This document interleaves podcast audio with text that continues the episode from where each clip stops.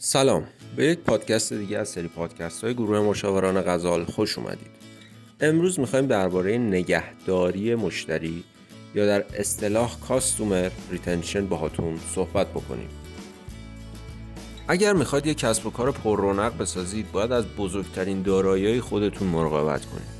که این بزرگترین دارایی چیزی نیست جز مشتریان.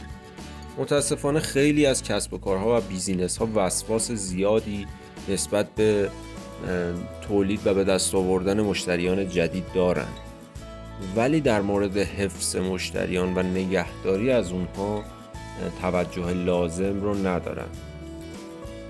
صد البته که به دست آوردن مشتریان جدید و ها یا همون لیدها بسیار عالیه و بسیار مفیده برای کسب و کار. ولی حفظ مشتریان فعلی باید تمرکز اصلی برندها و بیزینس ها باشه.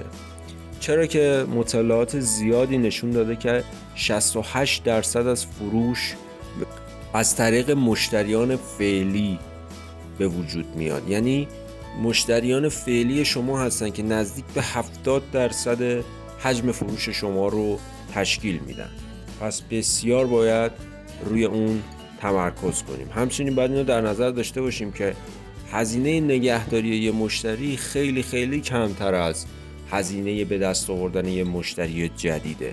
پس برامون مقرون به صرفه است که روی مشتریان فعلیمون تمرکز اصلی رو بذاریم. شما لازم نیست تمرکز زیادی برای یه فردی که وارد وبسایت شما به طور مثال میشه و یک سبد خریدی پر می‌کنه ولی در نهایت هم خریدی رو انجام نمیده بذارید.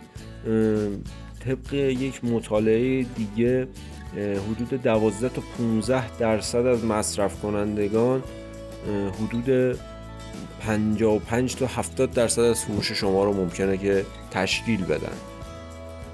و همینطور که گفتیم تقریبا هزینه نگهداری مشتری 5 تا 25 برابر کمتر از هزینه به دست آوردن یک مشتری جدیده. حالا تعریف این نگهداری مشتری یا کاستومر ریتنشن به صورت علمی چیه؟ نگهداری از مشتری مجموع فعالیت هایی که یک برند برای افزایش تعداد مشتریان و افزایش سوداوری هر مشتری وفادار استفاده می‌کنه شما باید این اسمینان رو داشته باشید که مشتریانی که برای اونها بسیار تلاش کردید که به دستشون بیارید در کنار شما باقی بمونن یه تجربه مشتری خوب داشته باشن از بودن در کنار شما لذت ببرن از محصولاتی هم که از شما می‌خرن راضی باشن. ما در این مقاله سعی کردیم تمام موارد و تکنیک های حفظ مشتری براتون ذکر بشه. اگر سوال یا پیشنهادی دارید ممنون میشیم که اون رو با ما در میون بذارید و متشکر از اینکه گروه مشاوران غزال رو انتخاب کردید.